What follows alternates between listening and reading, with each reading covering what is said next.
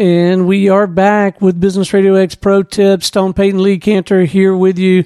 Today's question, Lee Are you telling the right story? Yeah, when you're talking to your prospect in a sales situation, there's some clues that when you're telling your story or you're telling your pitch to your prospect, there's some clues that they might be giving you that you might have lost them or that you're on the right track. The first clue is are they nodding their head when you talk?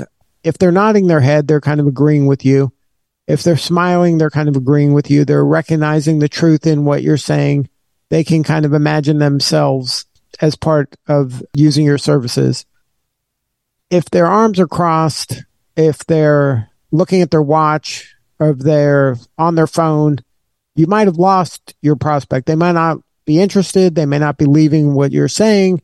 So you better make some changes when it comes to things like that.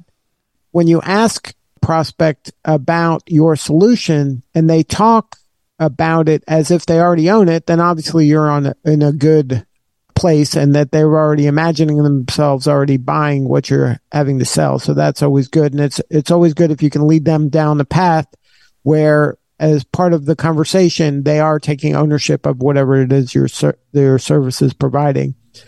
But again, if their arms are crossed, if they're distracted, if they're looking to leave, those are bad signs and you better change something or else your prospect is not going to buy what you're selling.